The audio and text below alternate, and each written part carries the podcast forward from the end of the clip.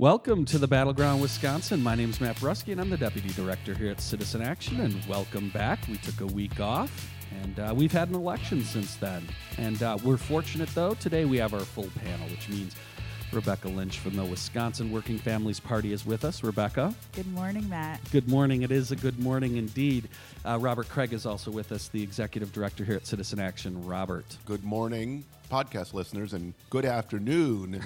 Resistance Radio 1510 WRRD listeners. And I'll have to reference to our producer Brian. We're also on on a uh, low power frequency radio station in Madison. Yep. There are a few others like that too. I think we could compile them. Yes, yes. and they reached out last week since we weren't here, wondering uh, where mm. the show had gone. So our apologies to any of the stations that maybe pick us up. We were off last week. Brian Wildridge, our producer, has a uh, a legal right to take vacations and holidays. and we really can't do the show without him, so we don't even try, to be blunt. Uh, but welcome back, Brian, and uh, welcome back to our listeners. So, we have a number of amazing topics to talk about. Since we left, uh, we had a spring election that was, we'll talk more about it, but apparently a continuation of uh, a progressive wave uh, here in Wisconsin, but also nationally.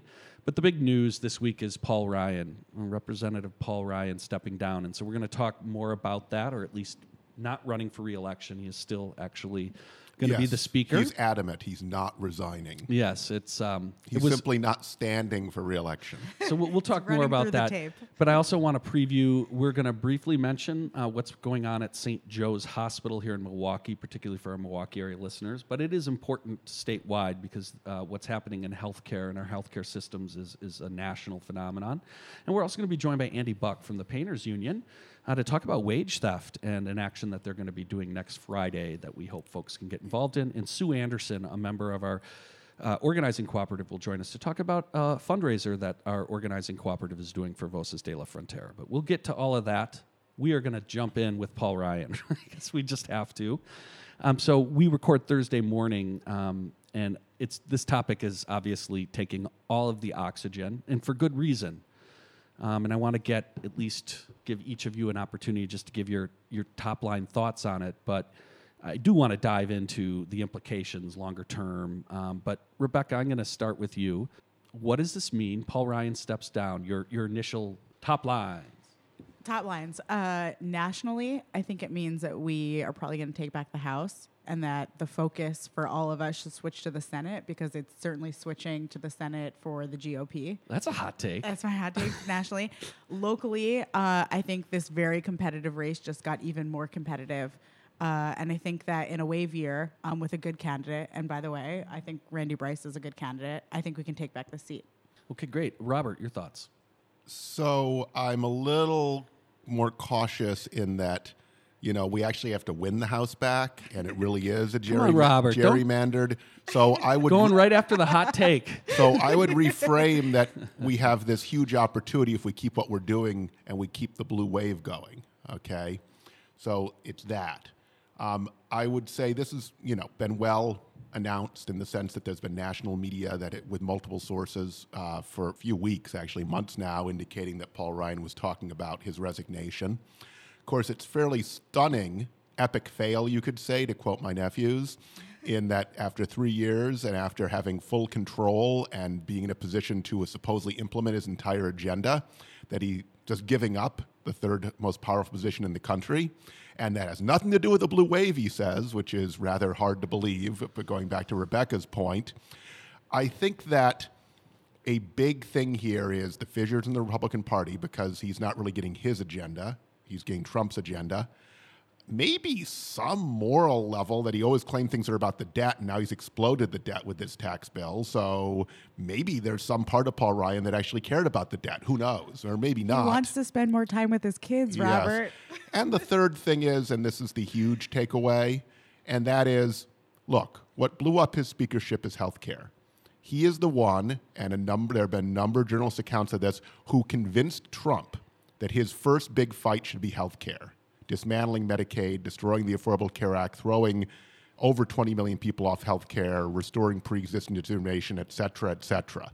And that was a disaster. They could not get it through those huge majorities because they sparked this public resistance, popular resistance with, around healthcare, which has now led to this blue wave, which is now uh, hitting Wisconsin and every place that's having elections, which is why uh, Scott Walker tried not to have elections illegally, as we know, special elections. And so that's like a disaster. And it not only sets up healthcare as the top issue in this election, which is something Citizen Action Wisconsin has been building to for years, but in addition, it sets us up not just to win elections, but to actually go way beyond the Affordable Care Act and take major steps towards Medicare for all. Yeah, no, I wanted to highlight the health care for a couple of reasons. One, a shout out to Jimmy Anderson. Representative Anderson was very quick yesterday to get out a release framing this, talking about this is a victory for health care. And, and that you know that was the one thing that he really did, as Robert said, and went after. And it's it's what, quite frankly, is tanking most of the Republicans in Congress right now, and we know that uh, f- from the elections. And one other thing on that is Randy Bryce,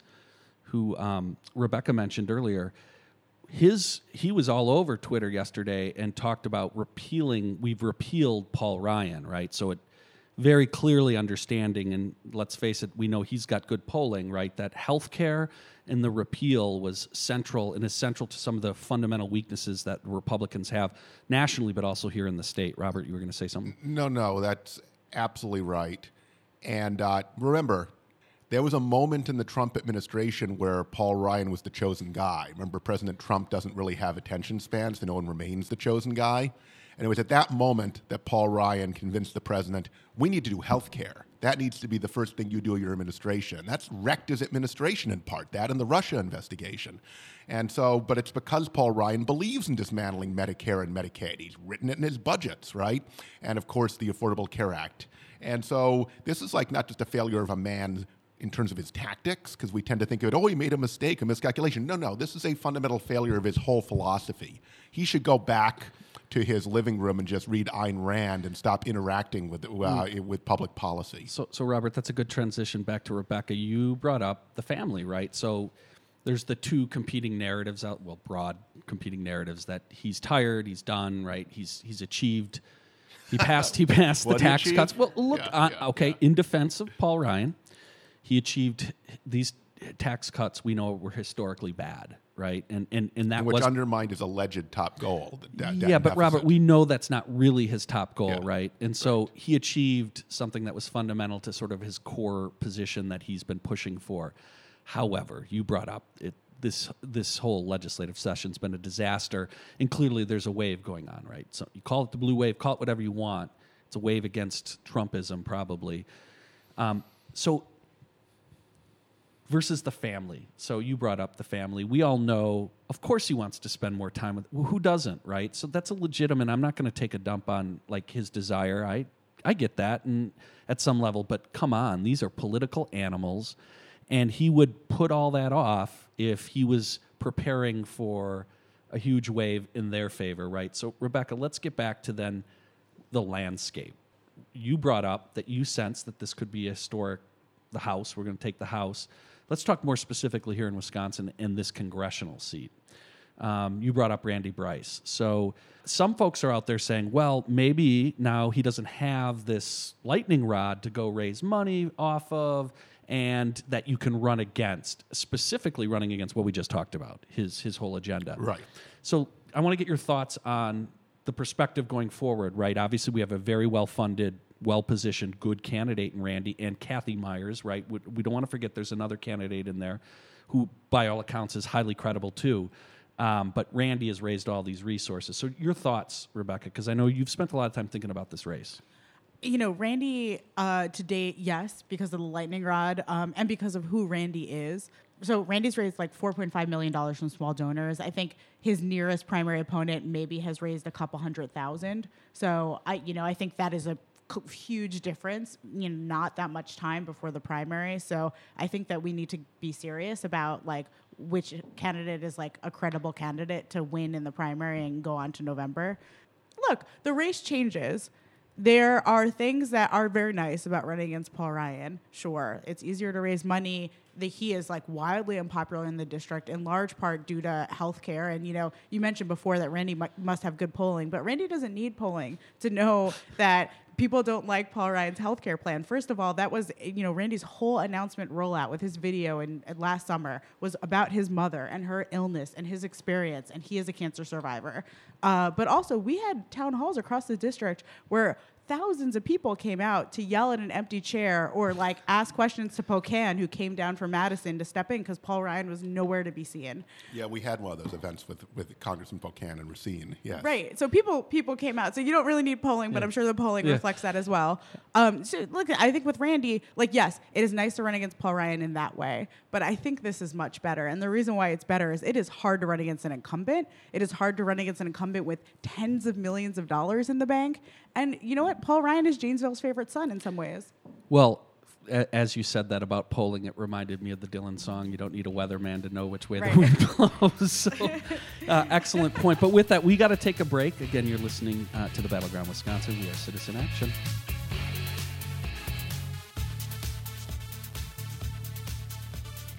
Welcome back to the Battleground Wisconsin. We are Citizen Action, and um, we are talking about Paul Ryan stepping down, or at least not agreeing he's not going to run for reelection. And so we're having a conversation about what this might mean for his congressional district. And in particular, just want to remind our listeners: this is not a this is not a swing district. This is a Republican district. Um, with Ryan stepping down yesterday, I think the Cook report, which is one of these nonpartisan, took it from yes, strong I've, Republican to lean I've Republican. Met, I've met Charlie Cook and his minions of interns. Uh, that's all they do. They're right. Animals. But um, if, but just from a straight up Politico standpoint, we're, we're talking about a Republican seat here. Um, that is clearly in play, right? And, and the question that we were talking about, and certainly want to get more from Rebecca, but also Robert, is is Ryan's departure make this seat more winnable or less winnable, or does it not really matter? And I think part of this is your your point is a lot of this has to do with we have a really good candidate in Randy Bryce, which which is critical beyond just whether Paul Ryan steps down. Robert, and then any any chance for Rebecca. I mean, it changes the dynamic of the race dramatically. When you're running a race against a very prominent figure uh, like a Paul Ryan, uh, it's sort of a judo move in that you draw energy off of their prominence. Okay, so and Randy Bryce has done that very, very, very successfully. This will not be as prominent a race anymore. It'll have a little bit more because it's his former district, Ryan's, but it's not Paul Ryan. So I would advise Randy to to get through if he can get through the primary without spending down his capital, he should because he's going to have a different kind of race, and he can't count on raising money at this uh, pace anymore because he's not going up against Speaker Ryan. He's going against Paul Nehlen or Robin Vos or someone like that. But at the end of the day, Paul Ryan had huge political assets as a very effective retail politician. So, assuming he can raise enough money and, and hold on to enough money, the, the, the, the nominee, who is probably Randy Bryce, uh, prob- may have a better chance of ultimately winning against another candidate in a blue wave election. But it just it, it, it his whole battle plan needs, needs to change now uh, because it's a very different race. It is. I agree. It's a different race. Uh, I I still think that Randy is a phenomenal candidate. And I think that you know we'll we'll see who the Republicans put up. You know they only have a short amount of time now to actually get on the ballot. Your thoughts on that, Rebecca? About who they're going to put up. I mean, there's been a bunch of names floated. Um, Samantha Kerkman is the latest name that I've heard. Um, you know, Robin Vos, who Robert mentioned, um, Craig. There's like a number of people. Obviously, Nehlen, who's like essentially a white supremacist, will be running. Um, scary, scary. Scary, scary. I think that the race changes but I can't imagine the Republicans putting up a candidate like Randy. And what I mean by that is that Randy is a union iron worker. He is a father. He's a cancer survivor. He is a veteran. He is someone who is, you know, very much of his district, cares authentically and deeply about his district. Uh, he's not a guy in a suit. He's not a lawyer. He's not a politician. And I think that we're going to see lawyers and politicians what, on the other side. What people should look for is and I've been reading a lot of the books about the early Trump administration deliberately, is that there's a real fissure in the Republican Party. And part of what happened with Ryan resigning is Ryanism is losing out to Trumpism. Okay? Now, that plays out in this election because Paul Nehlen is more in the Bannon wing, whatever you want to call it, the Breitbart wing, probably more accurately, and which is anti Ryan ring which is very establishment. So a Robin Vos, a Samantha Kerkman, there are they are a, a more mainline Ryanist kind of candidate, and have, have a lot of baggage as far as their c- connection to uh, to a lot of stuff that uh, that kind of the Breitbart wing is against and wants to attack, and so a Nehlen could take out one of these candidates in the primary. Now, I think it'd be better to face a Nehlen in the general, uh, but I'm just saying that the days are gone. Look at the U.S. Senate race, right? The days are gone when the establishment wing of the Republican Party in Wisconsin can simply name the nominee. Mm-hmm. Yeah, and I think um, a slightly different point. I think the days are gone when the Democratic Party is trying to find nominees, and I, I, that's like another like hot take uh, takeaway for me. You know, it was almost a year ago. Um, next week it'll be a year ago that Marina and I uh, sat in a coffee shop in Oak Creek with Randy Bryce and asked him to run and recruited him to run. And he, at the time, he was rightfully dubious, like, how could I possibly take on the Speaker of the House? But we saw in Randy um, what I think a lot of people, you know, millions of people now see in Randy that he is the real deal and he is somebody who we need. And we need more folks like Randy. And it's not just Randy, right? I mean, it's it's highly local, so only the Milwaukee folks will get this reference. But you know, talking about last week's elections, which I think we'll get to in the next segment, Steve Shea who is a GED teacher at the technical college, is a candidate who beat out a huge money super PAC. We are running social workers, we are running teachers, and now with Randy, we're running an iron worker. And that's what we need to see. And I did an interview with a DC based reporter for the Huffington Post yesterday. The piece ran last night that was all about what the Democratic Party isn't doing and should be doing when it comes to candidate recruitment. And what we've seen. Um, with the D-TRIP and with other establishment organizations is that they write off races because they're rated as Republican, they're rated as not competitive, but they also look for the usual suspects to run for office. And what we know at the Working Families Party and what Citizen Action knows um, with all of your co-op members who are running is that it is people of the community who feel the issues, who care about the issues, who not only um, would be the best legislators and the best people in office, but are also the best candidates. And to the fissure that Robert talked about in the Republican Party, you know, this is the problem with the two party system is that we have these very strong establishment parties that are both very disconnected from the people. And people are organizing and revolting in both parties and pushing back on that. And I think that Randy is well poised uh, to capture the votes of his neighbors who feel the way he does about the direction that the state and the country is going in. And I think that there are going to be candidates up and down the ballot in CD1 and throughout the state who are as well. Cautionary note on that. I, th- I agree. I think what Rebecca says is very insightful about in a two party system you end up with this. It's very different than a parliamentary system where each kind of point of view gets its own party, right? So there's these big mismatch. And so both are mixes of lobbyists and special interests that have nothing to do with people and certain ideological and some particular Republican dogmatic strands of thought and nationalism that we've seen, white supremacist kind of stuff, et cetera, is all mashed together with kind of white stocking Republicans who just want to bilk more money out of the people, right? And that's all mixed together. Um, now, there is something kind of revolt in both parties, right? One is a scary one. The Republican revolt is an ultra nationalist kind of uh, thing that we've seen in Europe and, and, and across the Western world. Um, the Democrat, the one in Democratic Party, is a more genuine populism. Now, it's affecting elections, affecting primaries. Now, the move historically that major American parties do in that kind of situation is try to co opt that energy and actually try to claim to represent it. So we need to be very, very careful about that. We need a very clear policy agenda that people are running on that can't be can't if it gets if it gets dumbed down to a few corporatey kind of slogans, then that, that's right for co-optation, and then fake populists of both parties simply maintain control for the establishment. Yeah, I want to underscore what you were saying about candidates mattering. I, I, I think it's a huge piece of what's so. Or or Cathy Meyer, right? Um, what is going to be critical is that they can mobilize people because, I mean, ultimately, if this if if if the wave gets this race close, a historic level of field activity through the candidate, which clearly I think Randy can muster, and uh, we'll see about Cathy, right, is going to be needed in order to win. You know, because that's that's what I think could be the X factor. You could see just a historic level of volunteerism for someone like Randy because of who he is.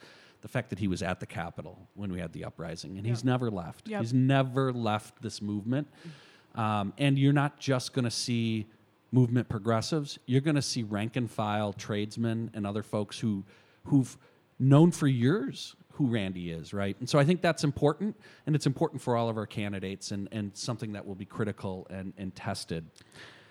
Yeah, I, I just I, I want to say one more thing about Paul Ryan leaving, um, and we can you know talk about this probably over drinks off the pod. But there there are so many reasons um, that he's leaving. Right, I think he's he's been facing, as Robert mentioned, for months. That there have been reports that he's been facing credible challenges from within the Republican caucus to his speakership. So it's possible that like he could have like potentially lost his speakership while trying to hold on to it. I think the blue wave that we've been calling, um, what we hope is going to happen in November, is a credible challenge to Republican control of the House. Obviously, Trump and Trumpism. And he's is, fallen out of favor with his orangeness. there you go. His orangeness is we'll call it. And, and then, you know, the combination of being forced to do things that he doesn't want to do in terms of raising the debt, but also doing what he came to do in terms of these massive tax cuts. Um, and all of that is to say, you know, his uh, the final thing is that he has this very competitive race in the district, and all of that came together to say, like, if he wants to have a future, if he wants to run for president, if he wants to do anything else, he's going to have to leave. Um, and uh, the the last quick thing I'll say is that you know I feel very much that like his chickens have come home to roost, and that you cannot be, and I've said it over and over again in the podcast, you cannot be the congressman for Wall Street and represent Racine, Kenosha, Janesville, and like the, the first congressional district of Wisconsin. They are incompatible. You will not win re-election. And there is a theory of the case that Rebecca just suggested that uh, really the last stand of Ryanism is going to be a presidential run. So with that, we gotta we gotta take a break. We're listening to the Battleground Wisconsin, and we'll be right back.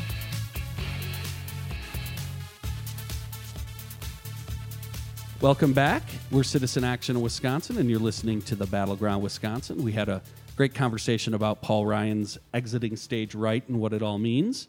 Uh, one of the things that uh, is certainly part of the legacy of Paul Ryan and, and folks like him is, you know, quite frankly, anti-worker policies, not really thinking about how do we create the kind of opportunity we need for everyone to succeed. And um, we're going to talk more about that with a special guest that we have this section, and it's uh, someone who is a podcast listener. So we're thrilled to have him on, and his his name is Andy Buck. He's the governmental affairs uh, director at the Painters Union here in Wisconsin. Uh, and he's here to talk about wage theft. Andy, thanks for joining us. Yeah, real glad to be here. Uh, big fan of the podcast. In my travels throughout the state, I look forward to it. So I think it's uh, wage theft is an issue that a lot of folks don't talk about or don't know about uh, on what happens. I think you know we're talking about human trafficking. Talk a lot of it on the sexual side, but not a lot on the labor side. Essentially, you have the same type of thing happening, and uh, with with the Trump administration, with his new policies on immigration, he's essentially driven these folks further and further in the shadows. You know, you're looking at instances where people are working for, you know, pennies on the dollar, five dollars an hour, no health insurance, no retirement, nothing. So what what kind of a blueprint does that look like for the future? So so obviously the the painters uh, are in the trades, and this is a huge issue within the trades. Talk talk to us very specifically about how this plays out for the painters.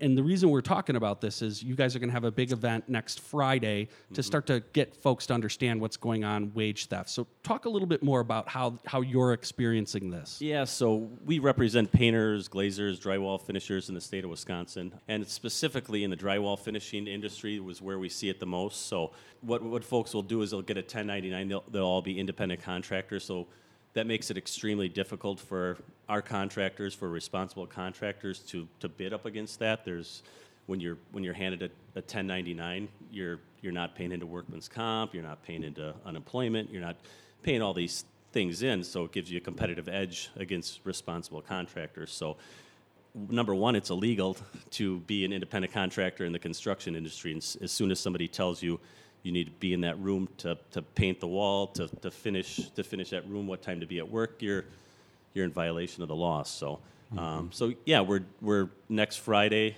we're doing a event. We do a day of action. We actually do it across the United States uh, on this day with the Painters Union. So we're doing ours on highlighting wage theft, the underground economy. So we're going to be doing one in Madison at 1820 East Washington Street from 11 to 1 and then we're going to be here in Milwaukee at uh, the corner of Water and Wells at the same time, 11 to 1. So hope, hope you all can join us as you mentioned, it's a day of action you're having across the country, so it's not a Wisconsin specific issue. Um, and it also occurs across industries, mm-hmm. and it's particularly insidious in the construction industry, as you mentioned, uh, but really impacts like a whole host of workers. I was wondering if you could talk a little bit more about that. We, like I said, we represent folks in the construction industry, but you're talking about nail salon workers, you're talking about hotel workers. You know, you might not see the person.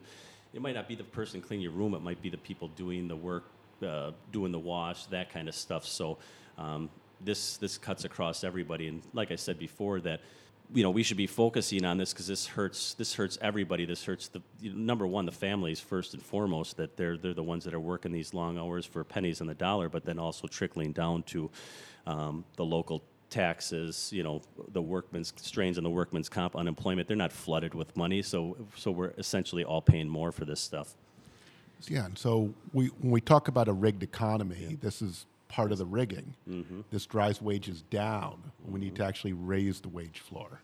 And it takes money out of the economy. In other words, when you're paying workers less when the contractor gets the bid because of, you know, basically wage theft, mm-hmm. right?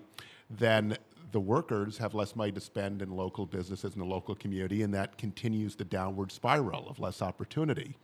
But if you raise the wage floor, if you make sure you're meeting standards, mm-hmm. uh, then that actually not o- that helps the workers obviously make a living, support their families, live the American dream. It also helps the entire economy and all the local businesses that uh, really depend upon workers having money in their pockets. Right. Yep. We're um, economically driven. You know. You know. We know that when the middle class is strong, the the the country's strong. So it just just falls in place with with that.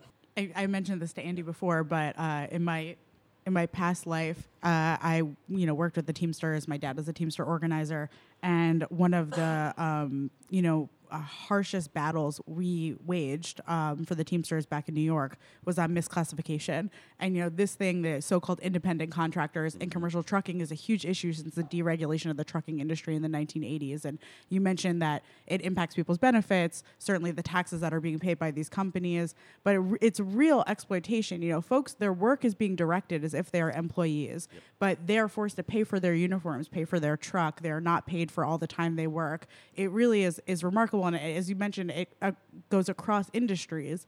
And what is interesting to me is that it's kind of the other side of the highway robbery of like the Wall Street robber barons of our day, where like one side of it is what we talk about quite a bit, all these jobs that have just been exported overseas, and we see it, you know, across Racine and Kenosha and throughout the Rust Belt of this country. But the jobs that can't be exported uh, are the ones that we are trying to make really terrible jobs, where we're squeezing every penny and every bit of productivity out of workers without compensating them effectively.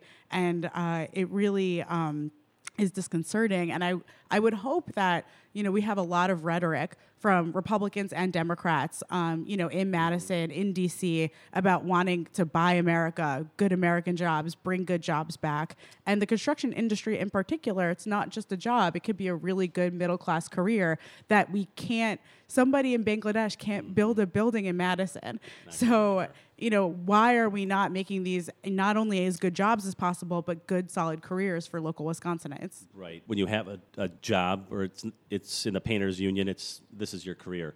Much like Rebecca said, uh, talking about this, there's a few people making a conscious decision to exploit workers and, and benefit off the, the fruits of their labor. So um, I, I, feel that we haven't done enough. I think we need to be more proactive on this instead of reactive. It's really hard to make a complaint against this. It, a lot of times it, uh, it, doesn't work. It needs to be a first party complaint.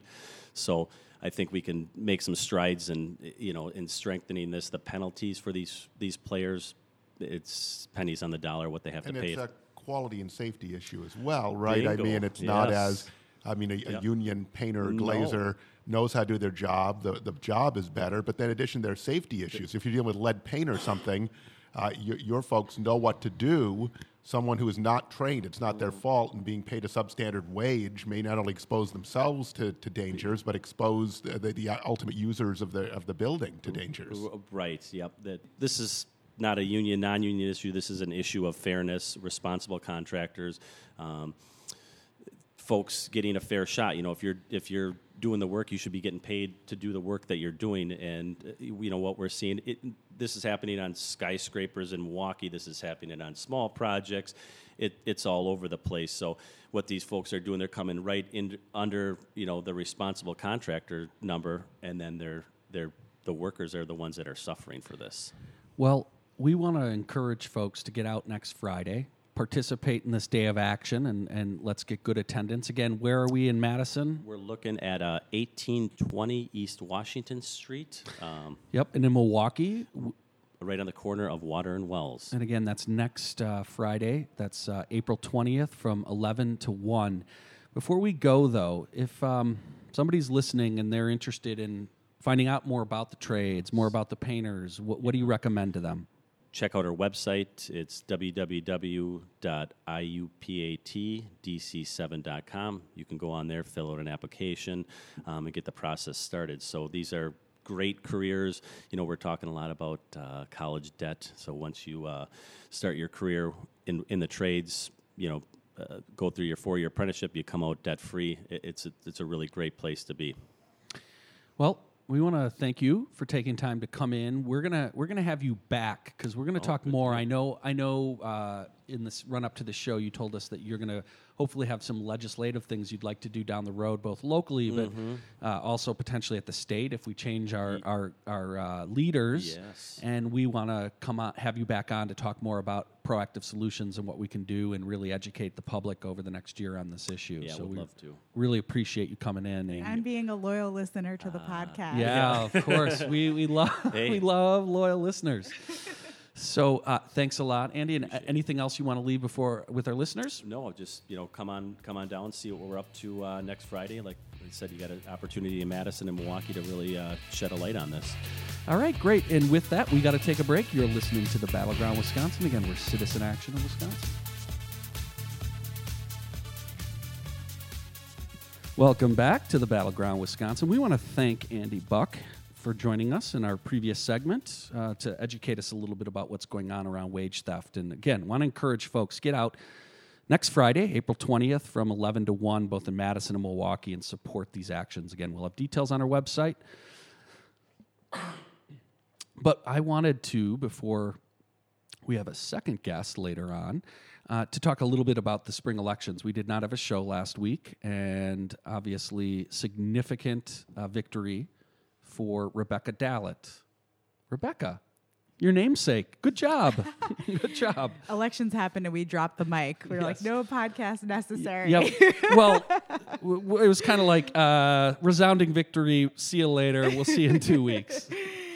Um, I mean, what an unbelievable margin. Uh, you know, I think it was um, shocking to me, um, and I think to a lot of us who've been doing this a long time uh, Judge Dallet was, as we said in previous podcasts, an excellent candidate, um, a highly experienced uh, public servant running for that seat against someone who was none of those things. Uh, but there was a lot of spending against her. It was got really ugly, and uh, she won decisively and it was thrilling and you know up and down the ballot. You know i know citizen action had wins and we did with the working families party too and it just speaks um, volumes to what we can expect in the fall in the partisan races.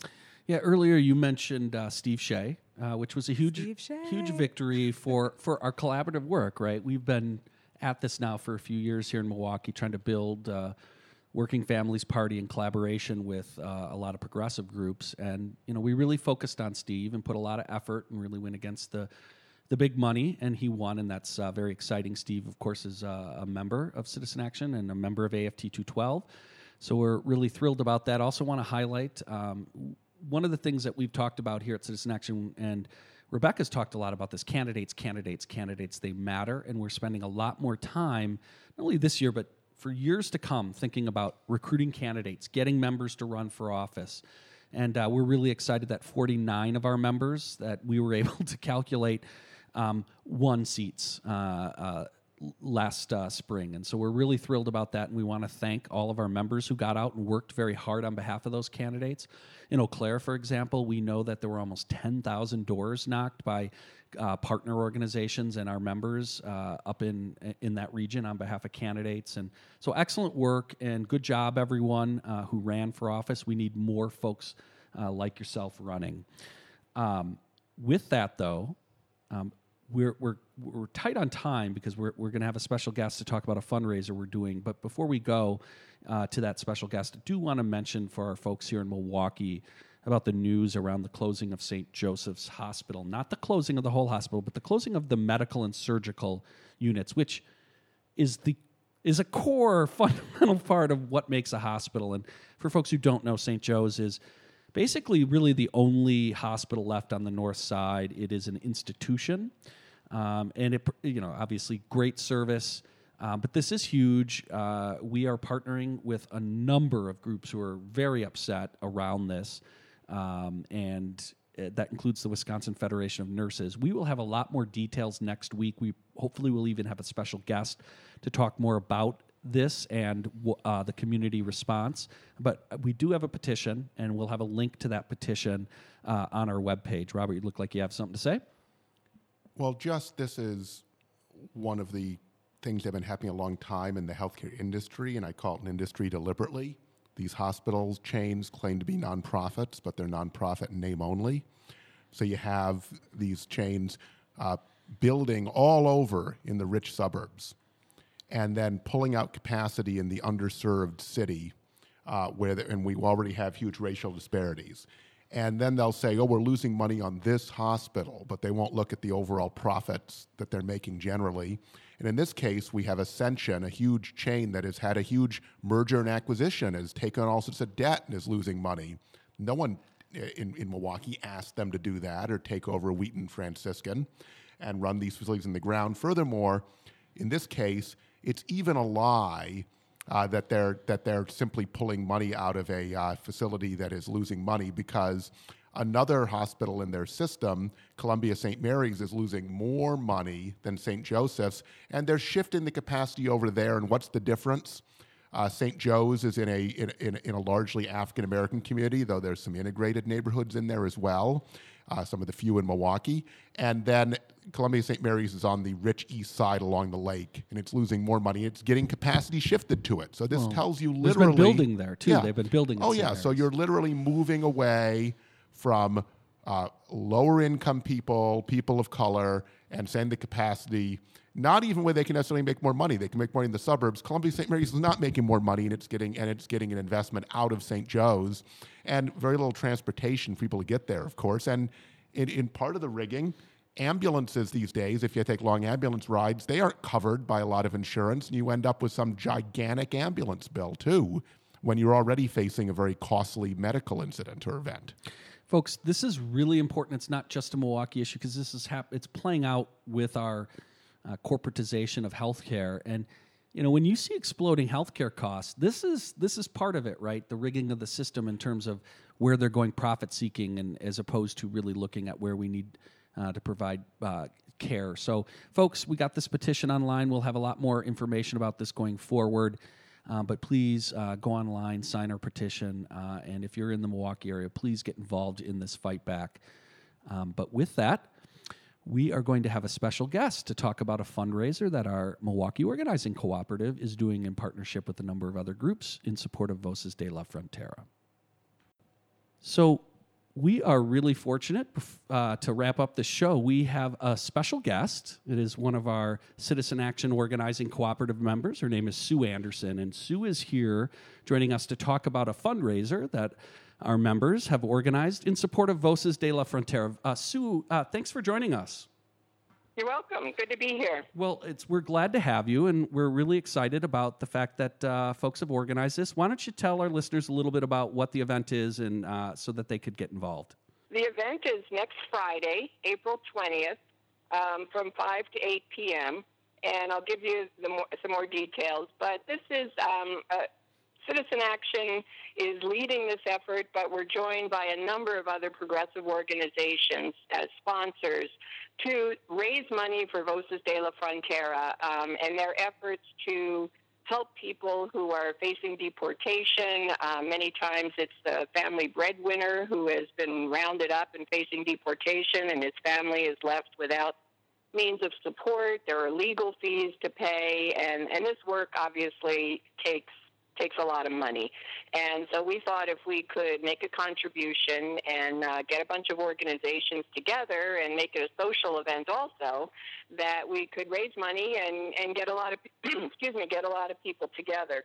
So as I said, this is next Friday. April 20th from 5 to 8 p.m., and it's being held at the Milwaukee Labor Council in Yatchak Hall, um, which is 633 Hawley Road. It is a potluck, so we're asking people to bring a dish to share, to, and then there's a suggested donation at the door of $25.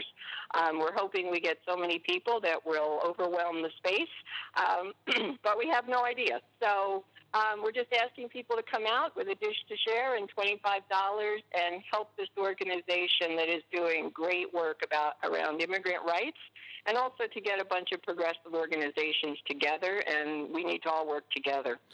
Yeah, folks, let's get out and support. This is a great event. If you haven't, by the way, if you haven't been to a co-op potluck, you're missing it. It's some of the best food you're ever gonna eat. Oh my gosh, it's it's fabulous. I'm unfortunately gonna be out of town, but I've already made my donation to Voces. Uh, I think this is a great cause, and you you raise the important work they're doing right now with with the deportations and the costs that go along with that. So this is phenomenal. Um, and also, Sue, great job. You got Yachik Hall pronounced properly. That's also a. a I've been practicing. so great job. But again, folks, Yachik Hall, that's the uh, the Labor Council there on Hawley Road. Plenty of parking. Uh, let's pack the place. Um, anything else Sue, you want to let our listeners know about? Uh, and obviously, if they can't make it, they could just go. You can go online uh, to uh, Voces and, and make a donation. Yes, there is a there is a the ability to make a direct donation. So um, anything people can do, and I believe if you contribute thirty dollars at the door, then you're automatically uh, given a membership into Voces because that's their their uh, basic membership amount. So um, twenty five, thirty dollars, and you can uh, help them in their great work. Well, thanks so much, Sue, for joining us and uh, helping pull this together. Uh, not only the co-op, but a number of other progressive organizations. It's a great cause. Uh, we really appreciate you taking the time to uh, educate us. Thank you. Great. And with that, we have to wrap up this Battleground Wisconsin. We want to thank our guests today. We're really happy that Sue Anderson, of course, joined us from the co op to tell us about the fundraiser. We're also thrilled that Andy Buck from the Painters Union joined us to talk about wage theft. We look forward to seeing you next week here at the Battleground, Wisconsin.